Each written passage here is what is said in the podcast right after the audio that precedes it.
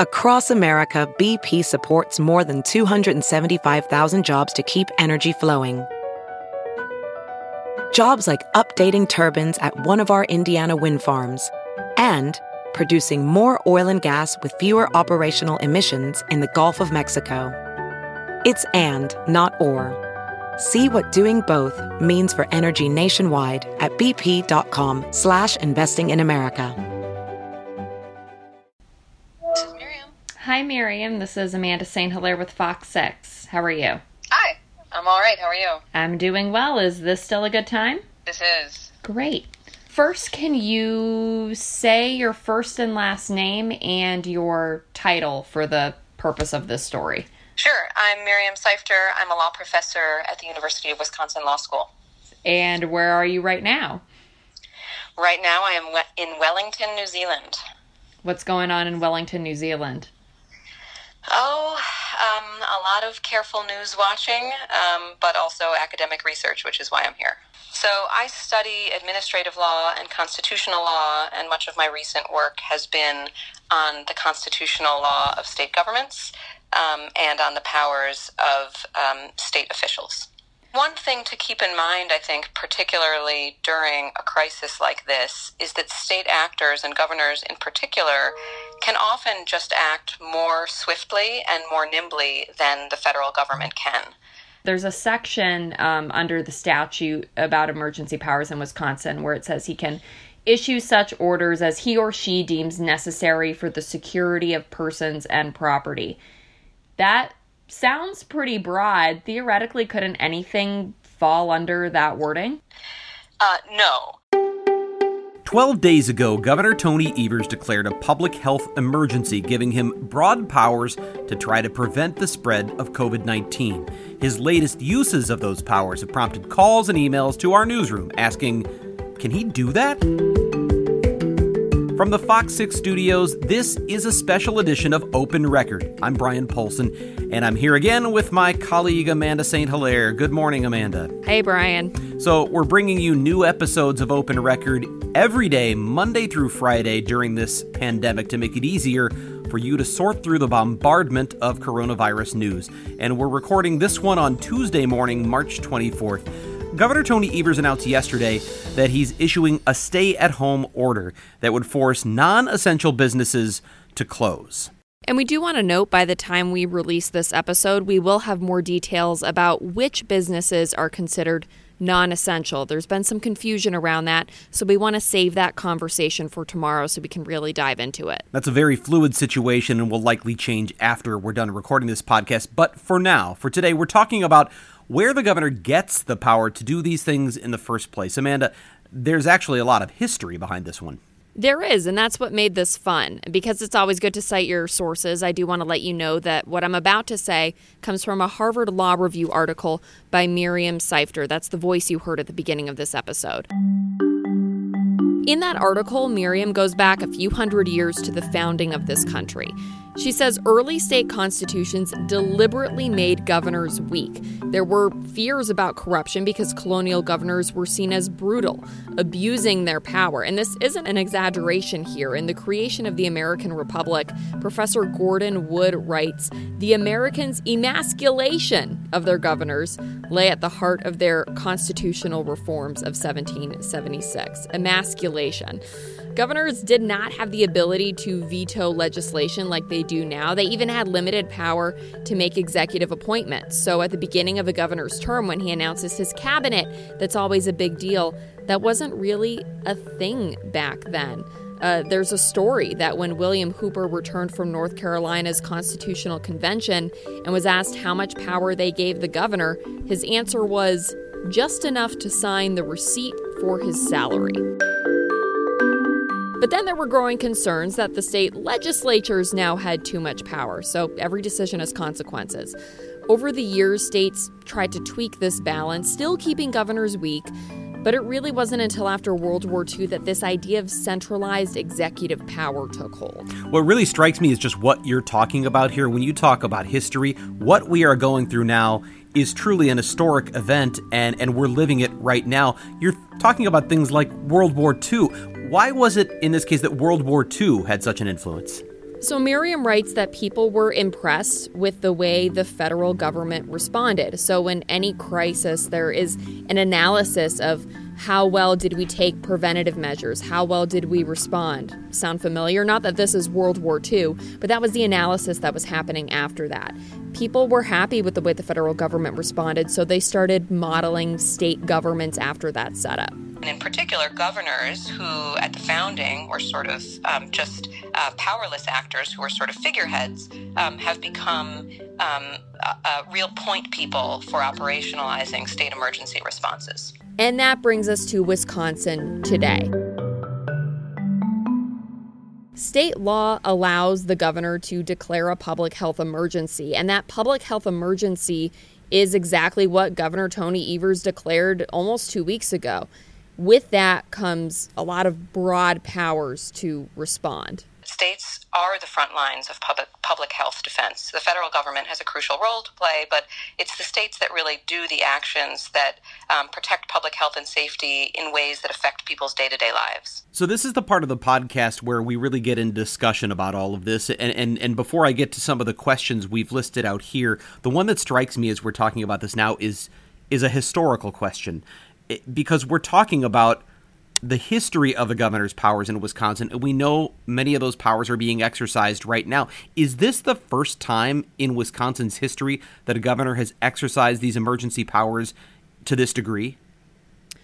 Uh, to this degree, perhaps. So, the last time that we had a public health emergency in Wisconsin was 2009, uh, and that was with H1N1. But it was not nearly to the degree that this is. And over the last 50 or so years, there have been individual emergencies for municipalities for things like winter weather and kind of natural disaster types of events.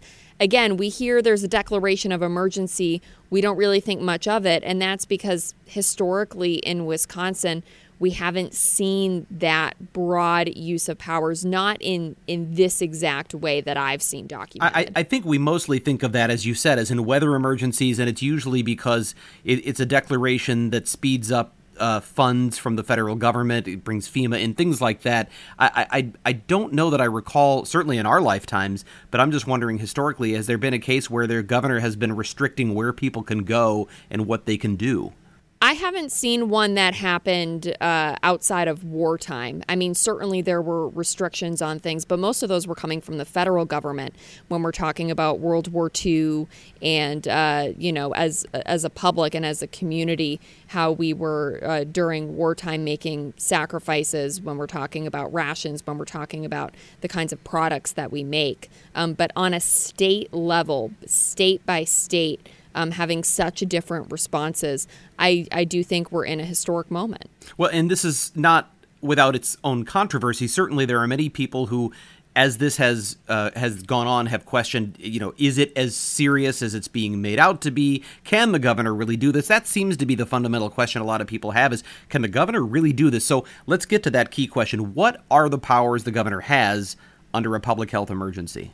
The powers are broad. So there is one line that I want to read to you in the state statute. And, and a lot of these things that we're seeing come down to it. It says the governor can issue such orders as he or she deems necessary for the security of persons and property. That okay, sounds what does pretty that generic. it sounds very generic, and it is a broad power. Uh, basically, the governor can't violate the federal constitution, the state constitution, but outside of that, that sentence really creates a situation where you can have broad powers. So, a few days ago, when we were talking about the economic impact of COVID 19, uh, the governor needs the legislature to do certain things because the way our state constitution is set up, he can't just snap his fingers and do anything he wants. He can't say, okay, in Wisconsin, we're going to give everyone a $2,000 check from our state funds. The governor does not have the constitutional authority to do that. However, what we have seen over the last almost two weeks now, um, the constitutional scholars I've talked to say that seems to fall exactly within the realm of what he's allowed to do. ordering schools to close, banning mass gatherings of certain sizes, and then shrinking those sizes, uh, saying bars and restaurants need to close for in house services, restricting childcare sizes. Uh, updating it so that hair salons, nail salons, barber shops, tattoo parlors, tanning facilities are closed. And then just yesterday announcing that he will soon order non essential businesses to close in this stay at home order. These are all things that the constitutional scholars I'm speaking to say uh, appear to fall within the realm of what he can do. In addition to that, the governor does have the ability to seize property. The statute specifically lays out that power. He can also avoid certain rulemaking processes or bidding processes, uh, things that tend to move very slowly you need them to move faster in a public health emergency. And the idea is okay, he can take those steps to speed it up. So, those are a, a few things that he specifically can do because of the statute. In other states, we've seen people take it even further. So, in New York, Governor Cuomo uh, suspended the requirement for a quorum at meetings. So you don't need to have a certain number of people present at a meeting in order to make a decision. Sounds like a small thing, but the idea is it can speed up the process. There are transparency advocates who are worried about that idea because it could allow for the idea of uh, decisions being made in secret. So there are other significantly controversial moves that governors have made. And in some states, they've even presented legal challenges. That's what's happening in Pennsylvania. Governor Tom Wolf there uh, issued uh, essentially a stay at home order. Different states are calling it different things. And there are uh, a few legal challenges to that. Constitutional scholars don't expect those to necessarily stand up in the short term, but if these are attempted to stretch out for the long term, that's where the legal argument could get interesting. In Wisconsin, the governor's powers, these powers don't go on forever. They're limited to 60 days. And at the end of the 60 days, the legislature can grant the governor an extension, but we're in a situation where we have a Republican legislature, a Democratic governor. Republican leaders have made it clear they're not super happy about this idea of a stay at home order. So the idea of extending those powers right now, it's kind of hard to fathom. So you obviously just talked about a lot of powers the governor has exercised here, and there's broad authority in what he can do. But do we really know what the limits are to those powers? Are there limits, or does he have sort of unlimited authority to say, well, today's another order? How, just how restrictive can can this get? How far can the governor go? As far as I can see, there's no restriction on the amounts of orders that he can issue. But, you know, I asked Miriam the same question when we were talking, and, you know, she gave what she called kind of an outlandish example. The governor couldn't just say um, there can't be any media coverage at all of the outbreak, right? That might sound like it's within the letter of what you read, but that would that would um, almost certainly be unconstitutional. There are other questions that are a little more in the gray area. So I know I've seen some people uh, with these restrictions on gatherings raise issues of the right to peaceably assemble. That is a constitutional right. However, like First every constitution, right. it's a First Amendment right. But like every constitutional right, it is not unlimited. So, you know, we have freedom of the press, but there are rules that keep you and I, Bryan, from going out and defaming someone. In the same way, you have the right to peaceably assemble, but there are restrictions to that. My neighborhood has a block party every year, and we shut down the street. We need to get a permit to do that. We can't just decide, hey, we're going to shut down the street because we want to peaceably assemble. We have to go through the correct channels. But this this isn't the case any, issues. This isn't the case anymore of a governor saying you need a permit to assemble. This is now a governor saying you can't assemble. So this is going a lot farther than we've seen before, and that does raise that question of how far can it go.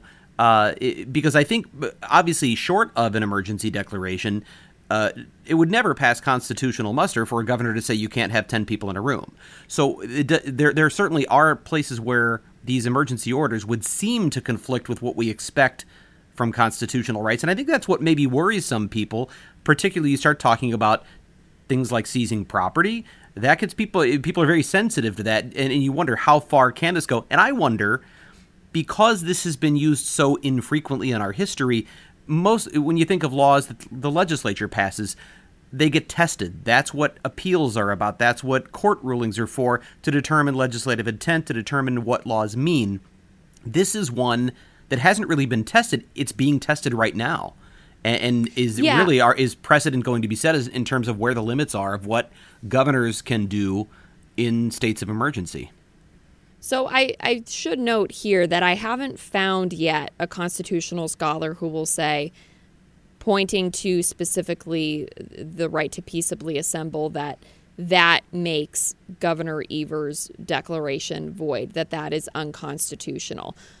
All the ones I've talked to have said that they don't think that that argument would really hold a whole lot of legal muster because there are already a lot of limits to the right to peaceably assemble, especially since uh, when we're talking about limits for group sizes. For example, you can't you can't have an unlimited number of people assembling within one building, for example. There are building capacity limits. So there are other parts of that law that haven't really been fleshed out. Um, but I haven't found any constitutional scholar who said, I think there is a significantly strong legal challenge here, specifically to Governor Evers' declaration. So I do want to make that clear. If you are a constitutional scholar and you're listening to this and you think that, give me a call because I want to pick your brain.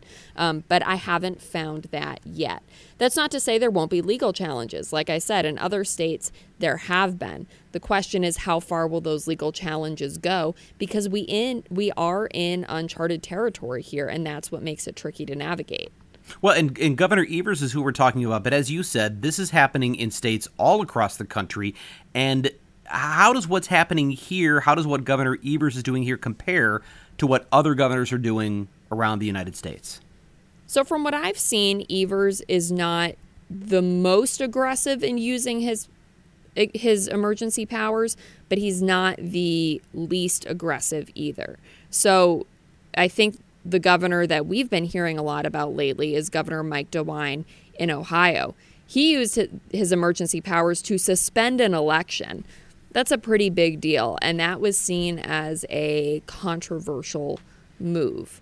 Uh, it's interesting because on Friday, uh, Evers had said, someone uh, on one of the press calls that he held asked if we were going to have a shelter in place order. And at that point, he said, I don't think that will be necessary at this point.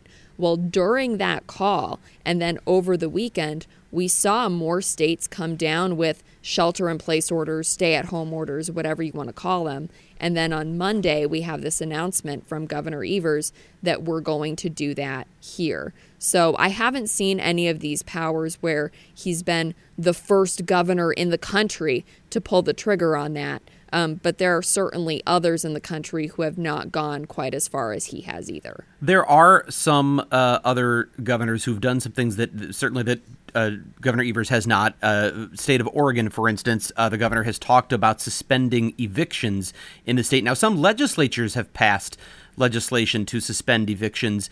But I, I'm, that's the only, and you you have studied this more closely than I have, Amanda. So correct me if I'm wrong, but that may be the only governor who's talked about uh, issuing an order to suspend them. Is that something that Governor Evers has anyone talked about whether he's considered that here in Wisconsin? Obviously, there are people who are hurting without jobs, who's who've lost their jobs because businesses have closed and are going to have trouble paying the bills.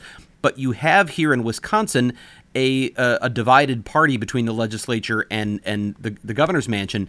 Um, so it may be more difficult to get things passed in that way. And of course, the legislature is not even in session. So is there any possibility Governor Evers may look at something like that here in Wisconsin? Yeah, I feel like every time there's a press call, which at this point feels like daily, w- one reporter asks about a specific power that a different governor has used and has asked Evers whether he'll use it. And usually we don't get a direct response. So it's hard to gauge exactly where he is on each of the points that other governors uh, have covered. I know there's been a lot of talk lately about elections um, because, like I said, there there have been other states where elections have been pushed back, suspended, and uh, there at this point we don't have an indication that that's going to happen here. There's been a strong encouragement of absentee ballot voting. Um, but from day to day, it's hard to really gauge where he's at. Like I said, on Friday, as recently as Friday, he said he didn't think we were going to have a shelter in place order. Monday morning, we're told that that order is going to come down. Now, obviously, whether or not the election will be or should be suspended or delayed is is a matter of controversy. There are people on both sides of that issue, but whether or not the governor has the power to do so, and he's indicated he doesn't want to do that and he doesn't plan to. But at least in terms of your research, does Governor Evers, should he want to or choose to, have the power to delay the election? So the issue is theoretically, Evers could try to delay the election under his emergency powers. But that, because we're in a much more gray area, is much more likely to face a court challenge. So Evers would rather go the route of doing something that he and the legislature can agree on, um, because then you're less likely to see that challenge and go through that battle and face that controversy. But at this point, uh, I don't know exactly how likely that's going to be is this the last of the big orders, this you know stay at home order that we're going to see, or do you suspect? And, and I this is speculation. Now we're playing armchair quarterback, but are there more major uh, restrictions or orders or announcements to come? I mean, we don't know how long this thing's going to go on or what else is going to happen, do we? We have no idea. I I don't think that this going on is going to be a matter of weeks. I think we're going to talk about a matter of months. And that's where the 60 day limit on Governor Evers' powers, his emergency powers, is really going to get interesting because I'm wondering how willing the legislature will be to give him that extension.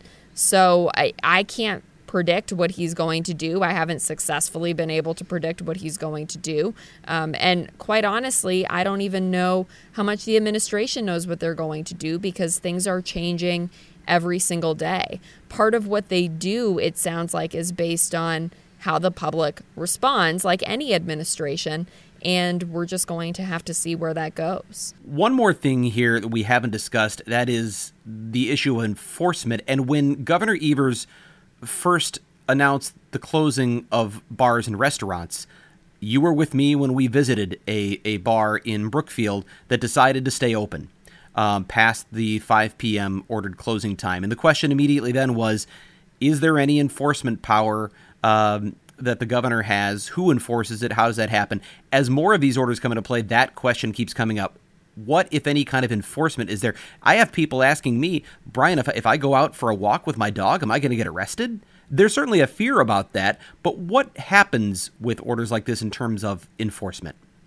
So, the statute specifically gives the governor an enforcement mechanism, and you can enforce these measures through charges, fines, even imprisonment.